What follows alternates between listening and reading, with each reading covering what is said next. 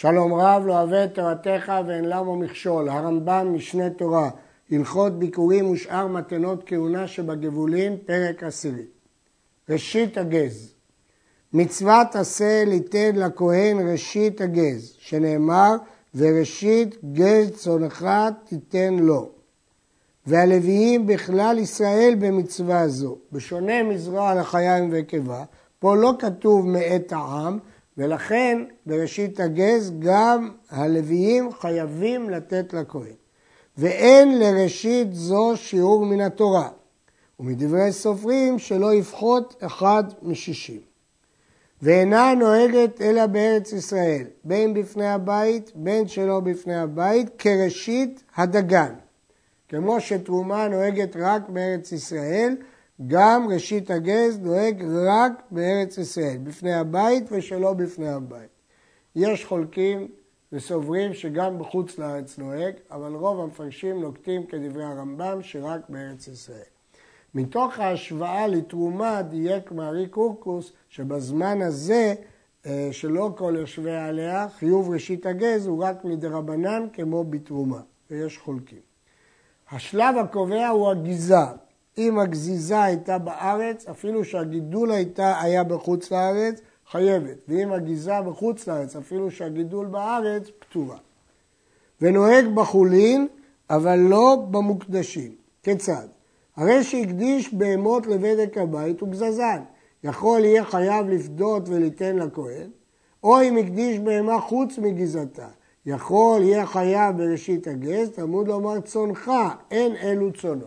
כלומר, ברור שאם הגז שייך להקדש, אז ודאי שהקדש לא חייב בראשית הגז לכהנית, אלא אפילו אם הבהמה היא של הקדש. אפילו שהגז הוא לא של ההקדש, רק הבהמה הוא לא חייב בראשית הגז. לכן, או אם הקדיש בהמה חוץ מגזעתה, אז הגז לא של הקדש, אבל הבהמה היא של הקדש. הוא לא חייב לתת ראשית הגז לכהן. או שהוא הקדיש בהמות לבדק הבית הוא גזזן, גם לא מחייבים אותו לפדות ולתת להקדש. כמובן שבהמה שכולה מוקדשת לקורבן, זה פשוט שהיא לא חייבת בראשית הגז. כל הקודשים שקדם מום קבוע להקדשם, כלומר הקדושה בעצם לא חלה, ונפדו, חייבים בראשית הגז. כיוון שמראש הקדושה לא הייתה ראויה בהם. אבל אם קדם הקדשם את מומם, או שקדם מום עובר להקדשם ואחר כך נולד להם מום קבוע ונפדו, פטורים בראשית הגז, כי הקדושה חלה עליהם. כי כשהוא הקדיש אותם לא היה בהם מום, אלא רק מום עובר. כיוון שהקדושה חלה עליהם, כמו שלמדנו בהלכה ב', הם פטורים מראשית הגז. אין חייב בראשית הגז אלא כבשים בלבד, רק רחלים, זכרים כנקבות. למה? למה רק כבשים ולא עיזים? שהצמר שלהם הוא הראוי לבגדים. כי זה נקרא צמר, צמר של כבשים. היה צם רק קשה ואינו ראוי ללבישה, פטורים מראשית הגז, שאין מתנה זו לכהן אלא כדי ללבוש ממנה. המטרה של ראשית הגז זה כדי שהכהן ילבש, ולכן דבר שלא ראוי ללבישה, פטור מראשית הגז. כיוון שזיכה לו הקדוש ברוך הוא בתרומות, שהם לחמו ויינו, וזיכה לו במתנות כהונה וקודש המקדש שהם הבשר שלו. זכה לו בראשית הגז ללבושו, ובגזל הגר והחרמים ושדה אחוזה ופדיון בכורות להוצאותיו ושאר צרכיו, שהרי אין לו חלק בנחלה ובביזה.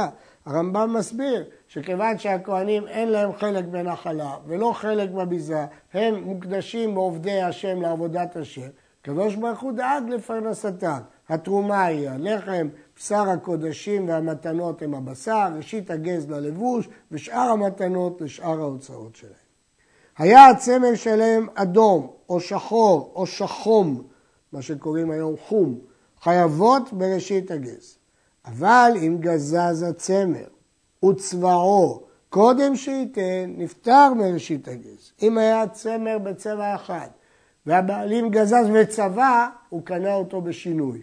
כיוון שהוא קנה אותו בשינוי, הוא נפטר מראשית הגז. מתנות כהונה נגזלות, ולכן אם הוא עשה שינוי בצמר, הוא קנה, הוא פטור מלתת אותו לכהן.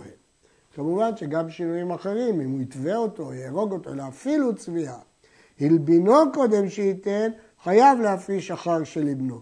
אם הוא רק ליבן את הצמר, אבל לא צבע אותו, זה לא נקרא שינוי שהוא קונה אותו, וחייב לתת ראשית הגז. התולש צמר החלב בידו ולא גזזן, כלומר הוא לא גזז בצורה שגוזזים, אלא תלש ביד, חייב בראשית הגז. זאת מחלוקת תנאים, וכך הרמב"ם פוסק להלכה. וראשית הגז נוהג בכליים ובקוי ובטרפה. הכליים האמורים כאן, כשהאם היא רחל, כבש, על כן חייב.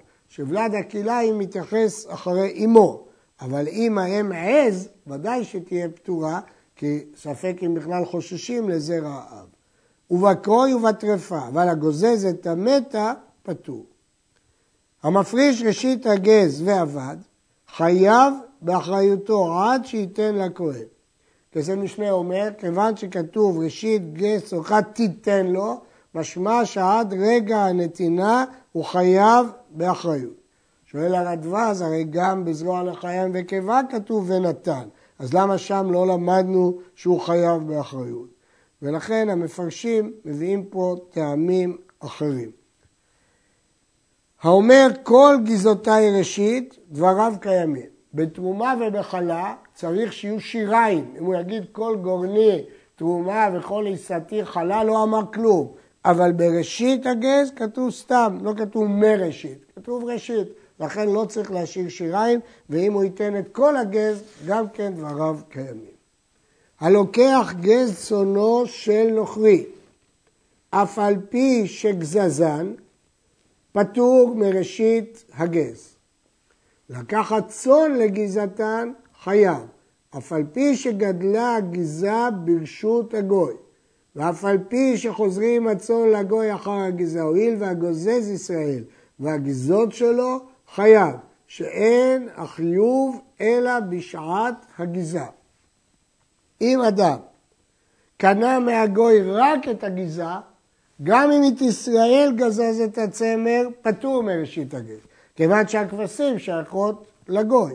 אבל אם הוא קונה את גוף הכבשים לעניין גזעתן, למרות שאחרי הגזיזה הם יחזרו לגוי, כיוון שהוא קנה בגוף הכבשים, וכיוון שהוא גזז, הוא חייב. זה הביאור לפי הגרסה שלנו. ישנה גרסה אחרת ברמב"ם, שלפיו הלוקח גז צונו שנוכי אחר שגזזן הגוי. אז זה פשוט, שאם הגוי עשה את הגזיזה, ודאי שהוא פטור. הלוקח גז צונו של חברו, יהודי, פה שניהם יהודים, אבל הוא קנה גז מחברו. מי חייב בראשית הגז, המוכר או הקונה?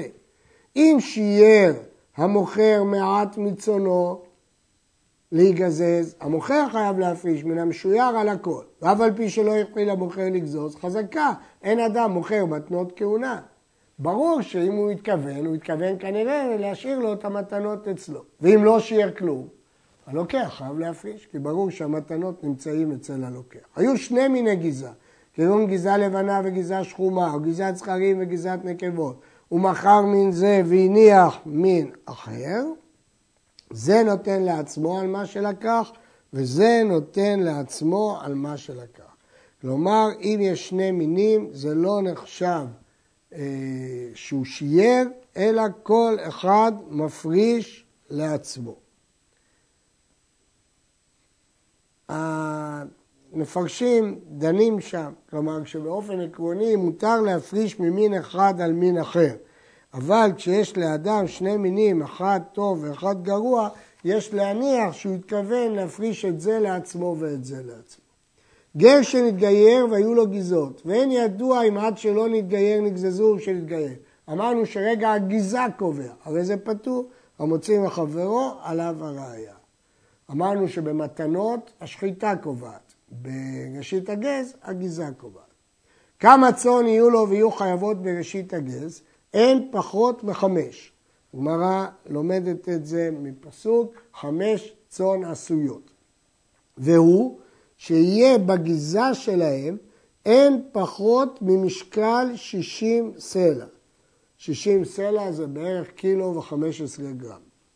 ותהיה גיזת כל אחד מחמישתן אין פחות ממשקל 12 סלע. יש שתי דרישות, שכל אחת, בעצם שלוש דרישות, שיהיו חמש כבשים, שכל כבש תגזוז לפחות 203 גרם, ושסך כל הגיזה יהיה קילו וחמש עשרה גרם. הייתה אחת מהן גוזזת פחות מ-12 סלע, אף על פי שחמישתן גוזזות 60 סלע או יותר, הרי אלו פטורות מראשית הגז. כי צריך גם חמש, גם מינימום של גיזה בכל אחד וגם מינימום של גיזה בכל החמש. השותפים חייבים בראשית הגז, והוא שיהיה בחלק כל אחד מהם כשיעור.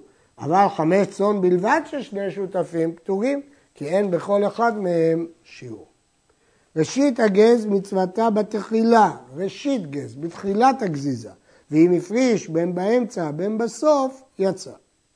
היו לו חמש צאן, וגזז אחת בלבד, ומכר גזתה, ואחר כך גזז שנייה ומכרה, אחר כך גזז שלישית ומכרה, הכל מצטרפות לראשית הגז. הוא לא יכול להגיד יש לי רק אחת, יש לי רק שתיים, כי זה מצטרף, וחייב אפילו לאחר כמה שנים. אם בסך הכל היו לו חמש, חייב. ויש לו להפריש מן החדש על הישן וממין גזע על מין גזע אחר. מכאן רואים שלבנות ושחורות אין בעיה להפריש ממין על שאינו מינו. רק אצל מוכר וקונה אמרנו שזה מפריש לעצמו וזה מפריש לעצמו. אבל מותר להפריש ממין על שאינו מינו. אבל אם הייתה רחל אחת וגזזה והניח גזתה, ואחר כך קנה שנייה וגזזה והניח גזתה, אינן מצטרפות, כי לא היה לו שום שעה שהיו לו חמש רחלות ביחד. במקרה הקודם היו לו חמש רחלות, איך שהוא מכר אותן אחת אחת, אבל במקרה הזה הייתה לו רק אחת, והוא גזז אותה, ואחר כך קנה שנייה, אז אין אף שלב שהוא חייב בראשית הגז. מי שהיו לו גזות רבות של ראשית הגז, הוא רוצה לחלקן לכהנים. לא ייתן לכל אחד ואחד פחות ממשקל חמש סלעים מלובן, כדי בגד קטן, כדי שיוכל להרוג ממנו בגד קטן. לא שילבנו ואחר כך ייתן לו, אלא ייתן לו מצמר הגזע כשהוא צועי, כדי שיהיה בו אחר הליבון חמש סלעים או יותר, שנאמר תיתן לו, בערך 85 גרם, שיהיה בו כדי מתנה המועלת.